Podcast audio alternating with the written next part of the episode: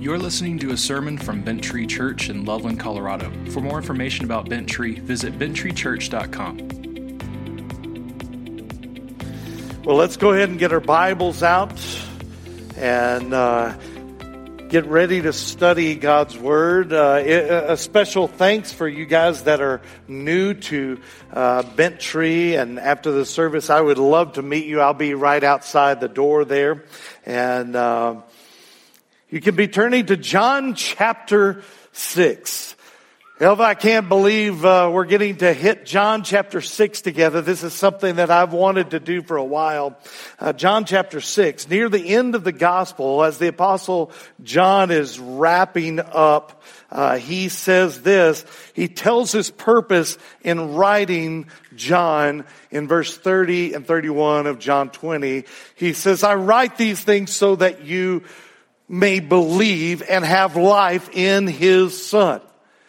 John tells us that Jesus performed many other miracles and signs in the presence of disciples that are not written in the book of John, but these are written. He says, so that you may believe the Messiah, that he is the Son of God, and by believing may have a life in his name. One of the structures that we see throughout the gospel, it lays out in the gospel is seven signs or seven miracles he performs. John calls these signs instead of miracles. And the key to understanding how John is going to be different from the synoptic gospels of Matthew, Mark, and Luke. And like John tells us in, in verse 30, Jesus performs many other miracles through his earthly ministry. The apostle doesn't cover the other miracles like those other gospels do because he or does uh, because he wants us to focus on and see something very special in these seven key signs. He calls these miracle signs because they point to Jesus specifically in how they are performed. The goal of John, like he says, is that once we discover the truth of Jesus, true identity, he's saying so that you would believe and be saved. Or as John says it, so that we may have life in the name of Jesus. I've been so ready to get back to the Gospel of John as we began working our way through the Gospel of John verse by verse. There's some powerful things in chapter six. Someone recently asked me, they said, Paul, how long do you think it will take to get through John six? And I said, God willing, we should be done sometime before Christmas. Notice I did not say which Christmas that is. Certainly not this Christmas. It's simply a way to say, I don't know how long it will take us to get to, uh, there, but the point is, I don't want us to miss any of the good things of John because the more we know Jesus, the better we can follow him. Amen. What we're looking for is the truth of God and how we can go deeper in understanding and deeper in relationship with Jesus well, I can't wait to get started, but let's pray together. Let's ask God uh, uh, just for His blessing on this time of worship and this time of preaching as we study God's Word. Would you bow your head? Let's pray together. Heavenly Father, we come to you as a family. Mm, God, thanking you for the opportunity to be able to have your words. God, you didn't have to give us anything, and yet you gave us this wonderful book. We pray that you would be glorified as we uh, understand who you are and that you would give us life. Um, God, for uh, these servants here, that you would fill each one of us with your Holy Spirit as we understand these words. Show us how to apply them today. It's in Jesus' precious and holy name we all prayed and said, Amen. Amen. Well, it's a long chapter, right? 71 verses. But like always, let's take it slow. Let's take it steady. Let's mine it for all the richness that's there. Now, here's my plan. There are five scenes in chapter six, each one unique, and yet they all fit together perfectly to tell this new aspect of who Jesus is as the Son. And like the pre, three previous signs we've studied, this fourth sign that we're going to study starts out with a miracle and then comes to a conflict. Jesus will use that conflict to reveal some deeper things about himself. Now, last time the conflict was with the religious leaders of the Jews, but this time's different. Let's not uh, get too far ahead of ourselves, though. It may take us a while to get to the end. Of the seven miracles that the apostle John points out as signs though, three have to do with healing, like the healing of the lame man by the pool of Bethesda. Two have to do with demonstrating Jesus' power over the natural realm, like turning water into wine. And one has to do with Jesus' power over life and death, raising Lazarus from the dead. And, but this one that we're going to look at today is literally going to affect thousands and thousands. If you're able, would you stand with me in reverence as we read our main passage from God's Word? And if you're new, just a little inside info for you. Don't want to surprise you.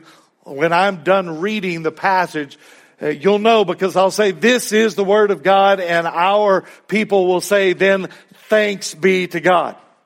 It's a little bit long, this passage, so bang, uh, hang with me and, and uh, listen closely. Starting in verse 1 through verse 15. Here it is. After this, Jesus crossed the Sea of Galilee, or Tiberias. A huge crowd was following him because they saw the signs he was performing by healing the sick. Jesus went up a mountain and sat down there with his disciples. Now the Pharisees, a Jewish festival, was near so when Jesus looked up and noticed a huge crowd following, uh, coming toward him, he asked Philip, where will we buy bread so that these people can eat? He asked this to test him, for he himself knew what he was going to do. Philip answered him, 200 denarii worth of bread wouldn't be enough for each of them to have a little. One of his disciples, Andrew, Simon Peter's brother, said to him, There's a boy here who has five barley loaves and two fish, and what are they for so many? Jesus said, Have the people sit down. There was plenty of grass in the place, so they sat down. The men numbered about 5,000. Then Jesus took the loaves and after giving thanks, he distributed them to those who were seated, so also with the fish as much as they wanted. When they were full, he told his disciples, collect the leftovers so that there is nothing wasted. So they collected them and filled twelve baskets with the pieces from the five barley loaves that were left over by those who had eaten. When the people saw the sign he had done, they said, truly this is the prophet who is to come into the world. Therefore, when Jesus realized that they were about to come and take him by force to make him king, he withdrew again to the mountain by himself. This is the word of God. You may be seated. Although we read the whole section of the passage here, let's do some basic information before we jump in. Let's look at verse 1 there in your own Bible or up here. It says this, after this. This is important. Underline after this. After this, Jesus crossed the Sea of Galilee or Tiberias. That's the other name for it. Here's what you need to know. From the end of chapter 5 that we spent so long on to the start of chapter 6, a full year has passed and a lot has taken place. Although John doesn't tell us, we can know from other gospels that some of the year, uh, what it has held for Jesus and his disciples. First, we know from Mark, Mark 6 that Jesus had sent his 12 disciples on their own preaching, uh, getting little towns ready for Jesus to come. He had sent them out on this missionary journey. Second, while the disciples were gone, we know uh, from Matthew 11 then that Jesus spent that entire time, time preaching, going from town to town, doing miracles, these signs in each little place. From place to place, town to town, preaching and teaching. They all went. as chapter 6 opens, it had been a year of exhausting ministry where they were going on this year. Jesus takes this, uh, takes them to this place where he's going today for a little R and R, little rest and relaxation. It's been a tough year of ministry.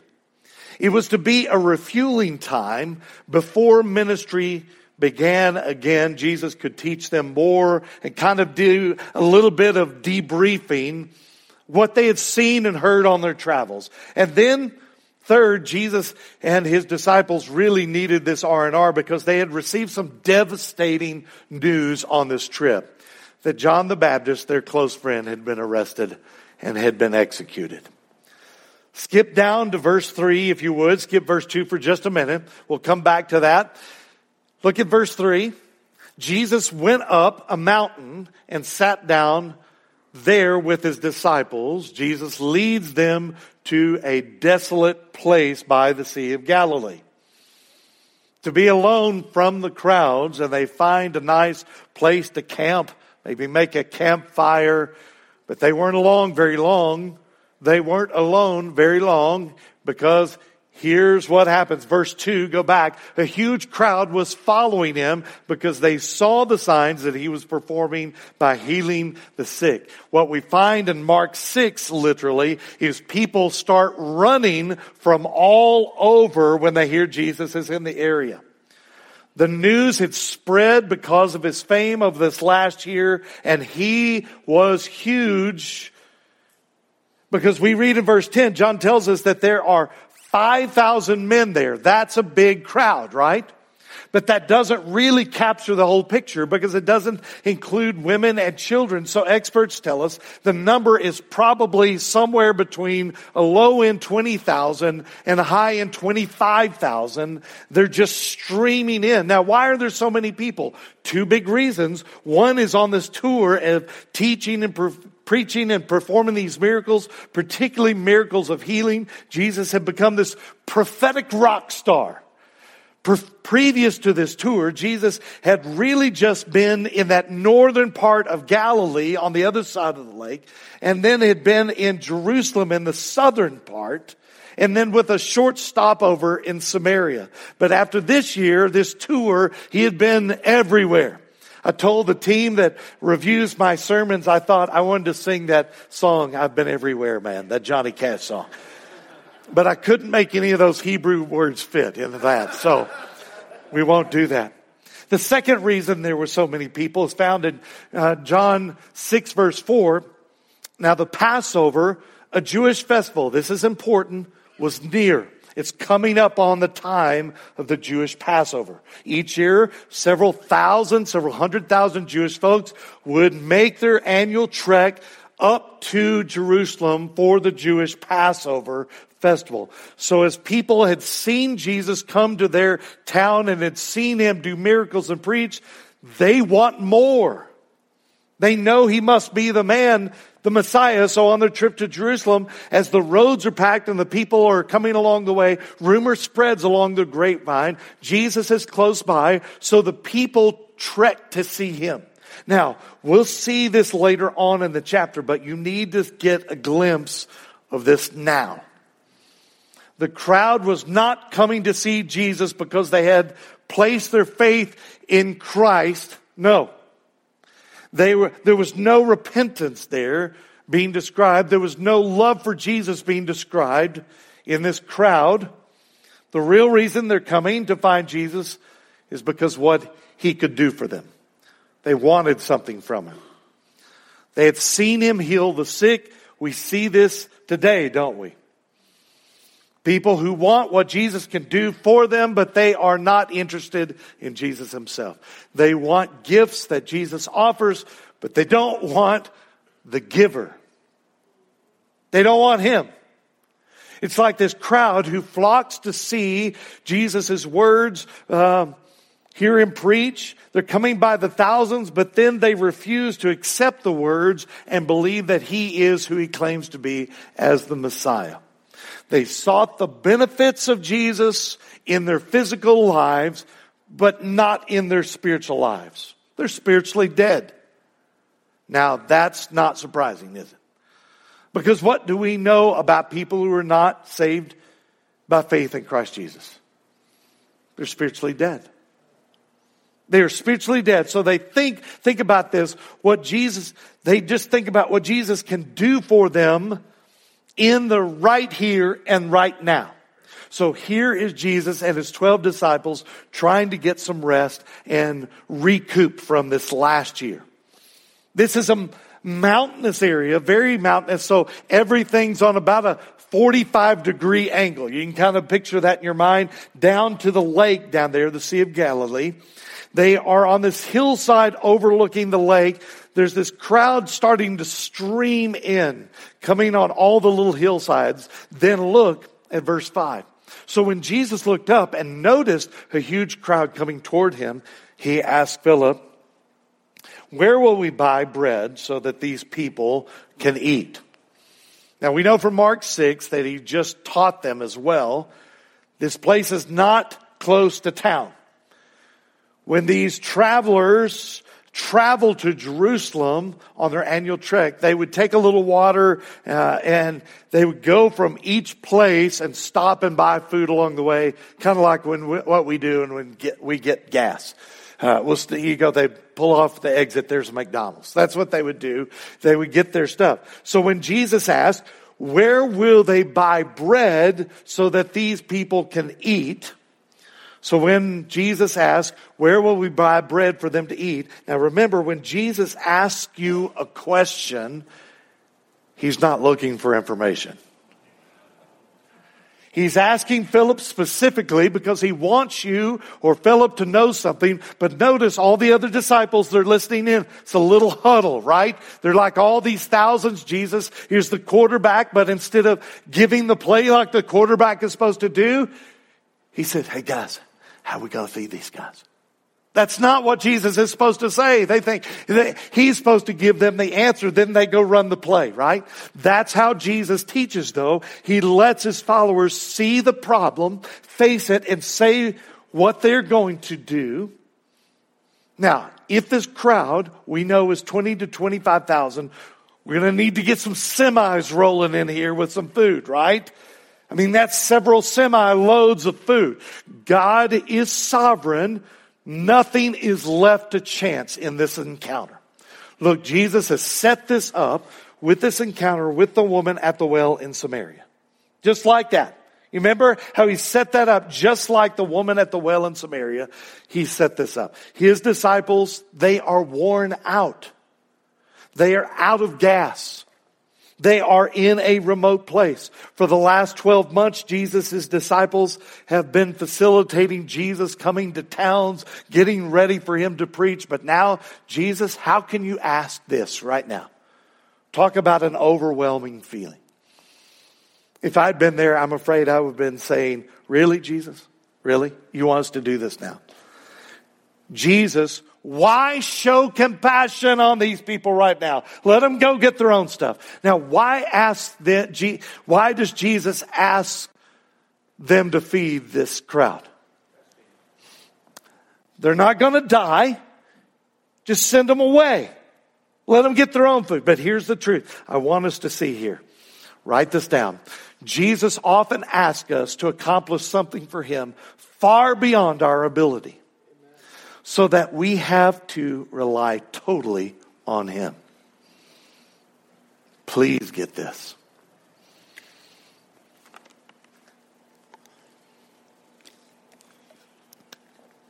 Jesus often asks us to accomplish something for Him far beyond our ability so that we have to rely on Him, rely totally on Him. Amen. Now, this story about Jesus being the only one who is able to meet all needs. You get that. But before a need is met, there's got to be a recognition that we can't meet the need, only Jesus can. There's got to be that recognition there's got to be the recognition of a need before there can be a real turning to Jesus and go, can, can you help with this? Do you see what we're saying? Sometimes Jesus gets us to the point in our lives where the only thing we can do is turn to Him. He takes everything else away, like Elva was saying. How do we know what Jesus is thinking here? Because look in verse 6. He asked this to test him, for he himself knew what he was going to do. Jesus knows what he's about to do, doesn't he? But he wants to make sure the disciples and the crowd see the total impossibility of what he's asking. This is important because this is often how Jesus works in believers' lives. So Jesus asked the question to Philip specifically, Philip, where will we buy bread so that these people can eat? Verse 7, Philip answered him, 200 denarii worth of bread wouldn't be enough for each of them to have just a little taste. You guys that are Nacho Libre, come on now. Just, just a little taste of the glory. See, uh, a denarii is a day's wage for the average working man during this time. So to put that into more understandable terms, what they would have heard with this, Philip says, Jesus, just to give each person a little bit would cost eight months of salary, maybe a year's worth of salary. Now see, Philip does what I do a lot. And that is when Jesus says, Hey, Paul, I have this plan I want you to carry out, like the plan to reach northern Colorado, plant a church like we did 12 years ago. And I want to reach northern Colorado through Bent Tree Church. And I look at, at this massive task that, uh, that task is, and I calculate for Jesus just the, the cost of doing uh, that just to make sure he understands how impossible it is. I explained to him that I'm a little church pastor and I explained to Jesus all the obstacles he would face if he asked us to do that. And it's then Jesus says, uh, what do you have right now? And I say, I have a little church and we have some really good staff, uh, and we, but not many staff. We got some folks, we got some, we got some folks and, and I can preach a little bit, but Jesus, I have some real questions that will people actually follow me? Will people listen to me as I preach. Now I'm being clearly honest for you. I'm not making this up. Those are my doubts I wrestle with. Do you know that? Do you do that when Jesus asks you to do something? Do you explain the physical terms to Jesus of why something he's called you to do won't work because of the limits you see? That, that's Philip right here. Philip wants to explain to Jesus why feeding these people, it's impossible, Jesus. Nice try. Next thing. Now, the passage doesn't tell us, but I have this picture of Jesus slightly kind of smiling. Can't see with my beard, but I smile. smiling. I think he's smiling just a little bit. And that's Paul's interpretation. Clearly, this is impossible for two reasons. Now, there's simply no place to go to buy food. And second, if there were places to buy that much food, we don't have that kind of money in our bag right now, Jesus to pay for that. I don't know if you have done this, uh, but I have. That time that you tell Jesus why you can't do something for him that he has clearly asked you to do. And on top of that, Jesus hasn't clued you in on what he might be thinking yet. Like you, you don't really have even even a concept or an idea what Jesus wants you to do to address some problem he's asked you to to take care of. So, so listen to what Andrew replies in verse 8 and 9. One of his disciples, Andrew, Simon Peter's brother, said to him, There's a boy here who has five barley loaves and two fish, but what are they for so many? Now, I can't tell what Andrew is thinking for sure. Can you? On one hand, he might be thinking, hey, this is at least something to start with. Maybe he's thinking that. But what I think Andrew might be suggesting is the same thing as Philip. See, Jesus, it's hopeless. This is all we've got. See, this is all we have. Five loaves right here. Uh, we better go ahead and send them away. In either case, of what he's thinking, Andrew says, here's what we've got to work with, Jesus. By the way, it's precisely at this point that liberal progressive pastors go off the rails theologically. Let me just warn you on this. One of their core beliefs is that there are no miracles. Everything they say that Jesus did in the Gospels that was a miracle must have been uh, naturally explained away. In this case, they would say that the young boy's willingness to share his meager lunch motivated everyone else in the crowd to do the same with the food they had. And ultimately, the story is just about the virtue of sharing. And aren't we good? Inside us, aren't we good? Baloney. That's, that's so wrong on, on so many levels and clearly not what scripture tells us, even slightly.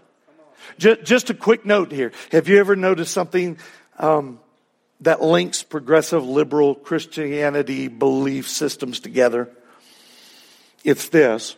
Whatever false doctrine they introduce us to is always designed to bring God's greatness down to a more human level and to lift up mankind's virtue. It's like they're saying, God's not really that great after all, but you know who is? We are. We are. We're pretty good inside.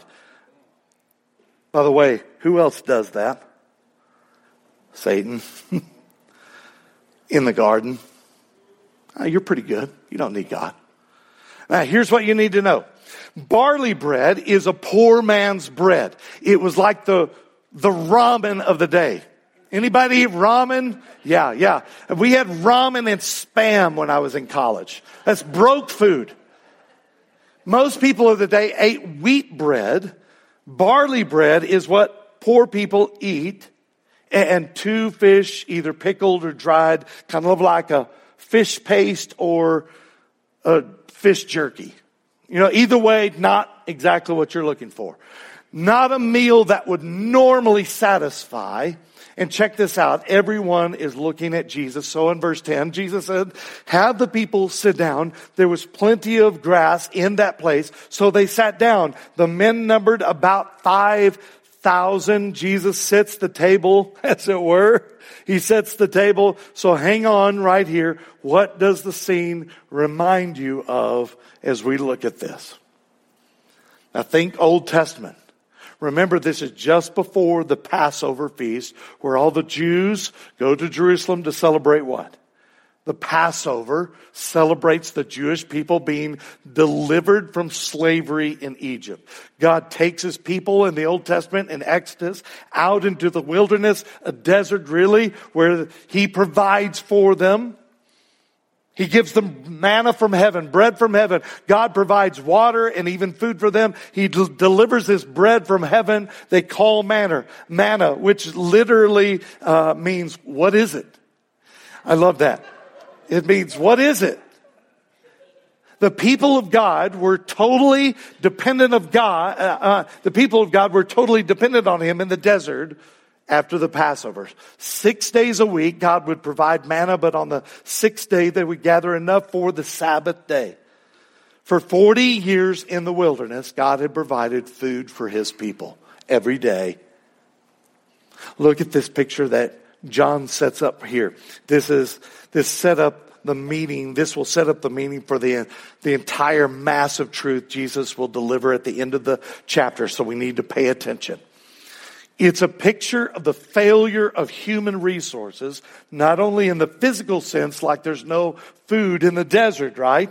There are no stores in the desert, not to mention there's no money uh, in the desert, and even if there were places to buy food. Uh, there's simply no food here for God's people. Talking Old Testament, they are depending on God. But what the people don't know yet, coming in Jesus' time, Jesus will point out later that these people are also hungry for God. They are spiritually starved, and it's why they have sought him out and they don't even know why. Nothing in life has satisfied their longings, has it? Now, I want you to understand this is true of people right now. This is true of us here. People yearn for spiritual food to satisfy their longing for God. People yearn for spiritual food to satisfy their longing for God. they will try everything but God Himself in order to fill the hunger. If you're not a believer in Christ Jesus, this is why we follow Jesus. This is why we believe right here, is we had a longing for God that only Jesus met. Look at this. People yearn for spiritual food to satisfy their longing for God. They will try everything but God Himself in order to fill the hunger. There's a reason for that. We'll get to it another time, but they simply don't know how to get to God. So they try everything else. This is at the heart of what sin has led us to. Before we find life in Christ Jesus as our Savior and Lord, we search for meaning in this world, don't we? But outside of Christ, there is no fulfillment. We want purpose. We want meaning. We look for it anywhere we can find it. And tons of things in the world promise meaning. Family, relationships, love, sex, work, money, stuff, laughter, rest, vacations. In and of themselves, those things are not necessarily bad, are they? They're just created things. But when we find that there is no deep connection to God, we wonder what went wrong, why it didn't help. It's like we take created things in this world and we set them up as kind of like a mini God. We say, give me meaning, work, give me meaning, family, give me meaning, and whatever you want to put in there. Uh, are you with me? When we don't find that connection, they can't deliver it. It can't deliver it. We look somewhere else. And we move from idol to idol. Because of our sinful nature, we spiral down. We look for meaning in, in experiences of sin. I mean, sex is a leading one. Drugs and alcohol, simply all of those try to numb the pain. Well, it's only God that can fulfill that need in our heart. See, what we mean here is the, the only a connection to God in a relationship with God can satisfy our deepest desires. This is how we are made. We are made to be in a relationship with God. But because of original sin, our total depravity, and being born into sin, we have a way, a no way of connecting with God. He is spirit. We are flesh, physical. Now, that's what is so amazing about Jesus coming to earth to take on flesh, to step into our fallen world of temptation but not to yield to sin. To take away the barrier of sin and to bring us into the right relationship with God. So back to our story. Here we go. These people are sitting down in the wilderness. There's been a failure. There's no food. They're hungry. And once again, God is going to provide food for His people in the wilderness. His people are going to physically see Jesus provide food for them in the desert. Now, this is a sign John is showing us, and it's going to lead to a much bigger discussion, and we'll get to that at the, in depths of who Jesus is later on in the chapter. But don't miss it here. Watch what happens physically that will lead later to the unpacking of what is happening spiritually. Verse 11. Then Jesus took the loaves, and after giving thanks, he distributed them to those who were seated, so also with the fish as much as they wanted. Jesus takes five loaves of barley. All eyes are on him as he picks them up and breaks them along with the fish up and starts handing them out. Remember, it's almost like a little stadium. It's on a 45 degree hillside. They can all see him. All the people are chowing down, but don't miss this. Oh, this is the best bread they've ever were so hungry. We were hungry. Everyone sees what's happening. He just keeps breaking bread and passing it out. And they eat like I eat at a 10 meter buffet. Freestyle. Now look at this. They eat until they're full. So we read in verse 12, When they were full, he told his disciples, collect the leftovers so that nothing is wasted. So they collected them and filled 12 baskets with the pieces from the five barley loaves so that they were left, uh, so that were left over by those who had eaten. Now check that out. When they're done, the leftovers, 12 baskets. There's more leftovers than there was loaves and fish to begin with. Everyone sees that. By the way, the leftovers, 12 baskets. Why is that significant? There's, there's enough for the 12 disciples to eat now. He hasn't left his disciples wanting either. He has provided for them. Here's the point I want us to see. John is telling us this. Jesus Christ is all sufficient for every need, physically and spiritually. Jesus Christ is all sufficient for every need, physically and spiritually.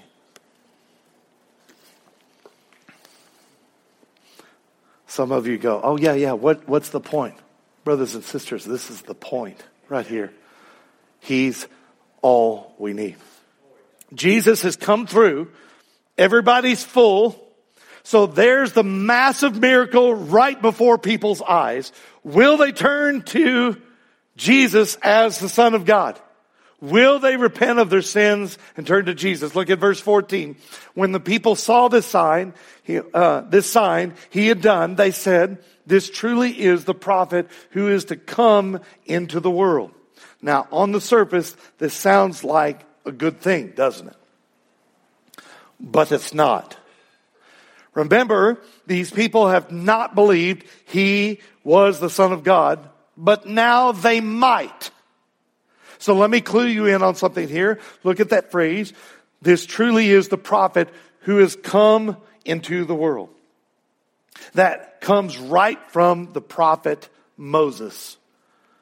God says to his people in Deuteronomy 18, back in the Old Testament, verse 18, I will raise up for them a prophet like you from among their brothers I will put my words in his mouth and he will tell them everything I command him. I will hold accountable whoever does not listen to my words so that he speaks my name. The Hebrew people, the people of God had been waiting for this promised one of old.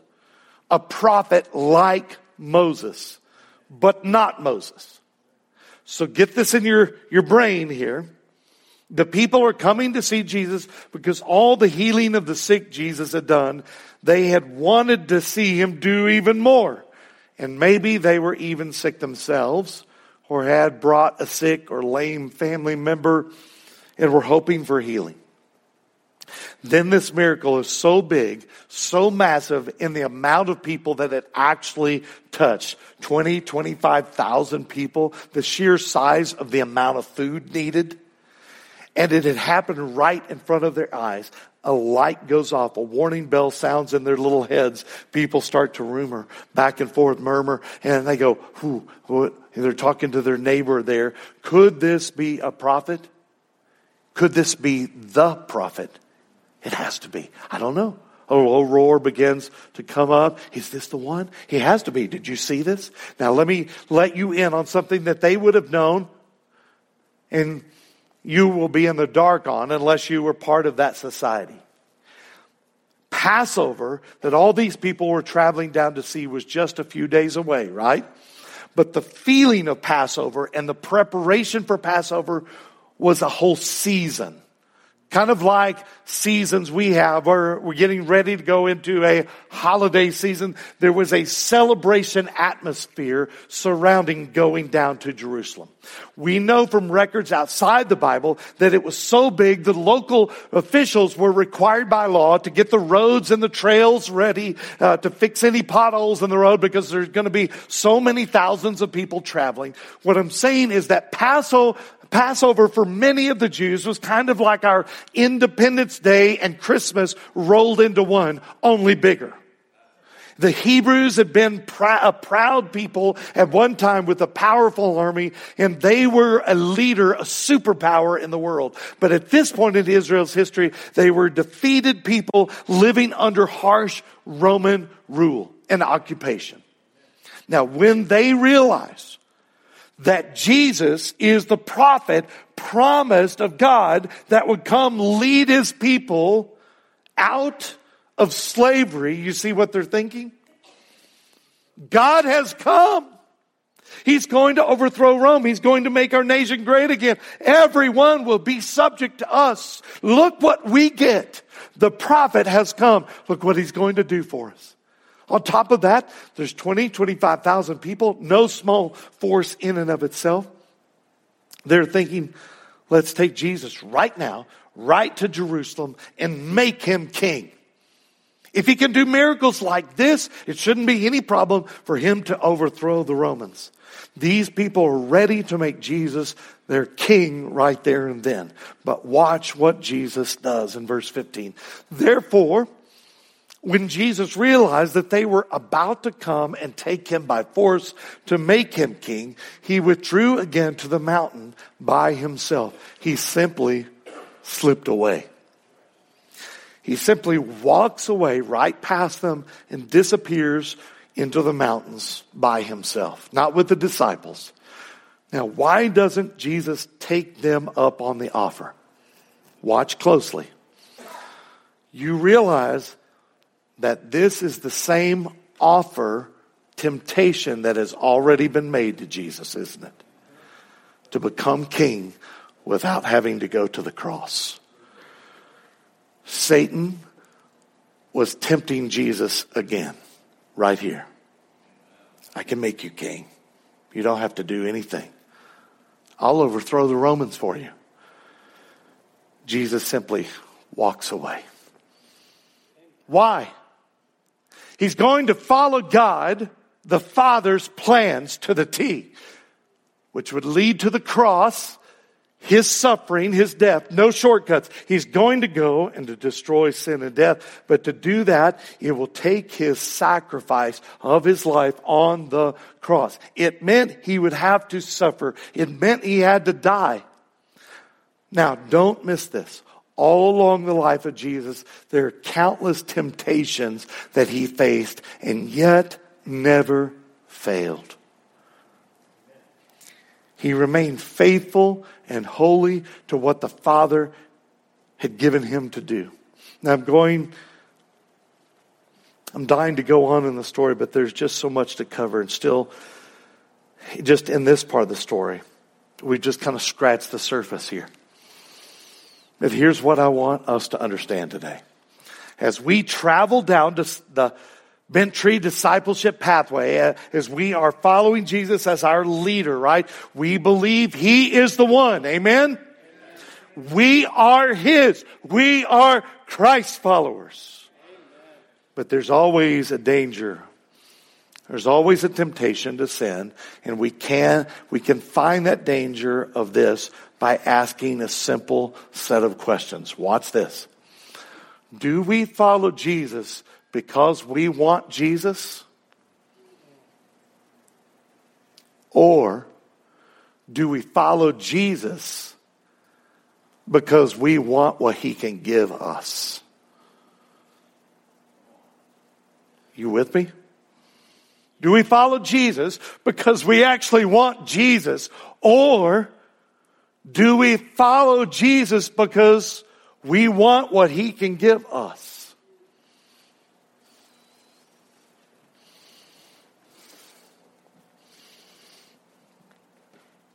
These people, as they lay in the grass in awe of what Jesus has done and filling their stomachs with bread and fish, they're satisfied.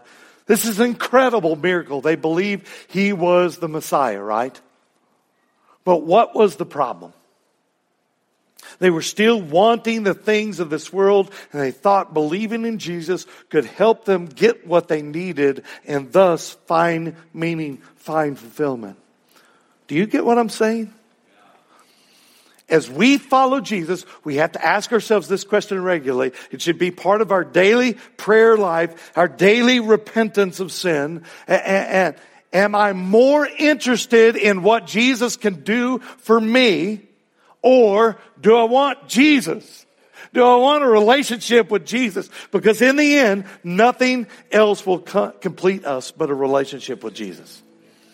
I've asked the band to come up because I would just want to sing a little song for you that I learned many years ago. It's a song that's more than 150 years old, maybe 200 or more years old. No one knows for sure. It comes from our, our black brothers and sisters who were enslaved in the South, and they would sing this in the midst of their suffering.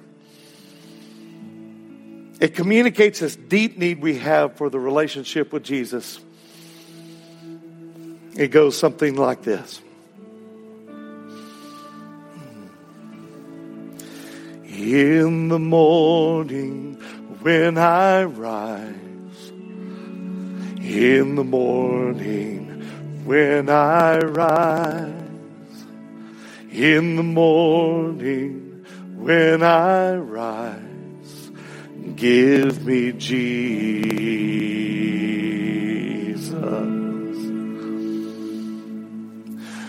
Give me Jesus. Give me Jesus. You can have all this world, but give me Jesus. If you can, stand sing with me. It goes like this. When I am alone, and when I am alone, and when I am give me Jesus. Give me Jesus. Give me Jesus. You can have all this world, but give me Jesus.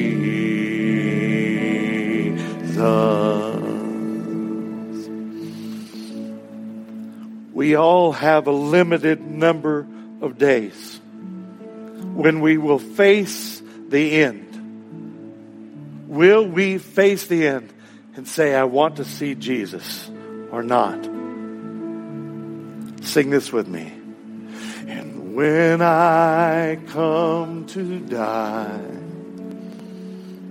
and when I come to die, when I come to die, give me Jesus. Give me Jesus.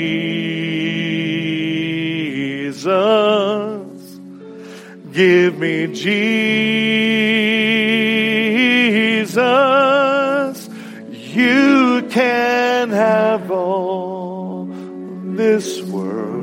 Sing that. You can have all this world. One more time. You can have all this world, but give me Jesus.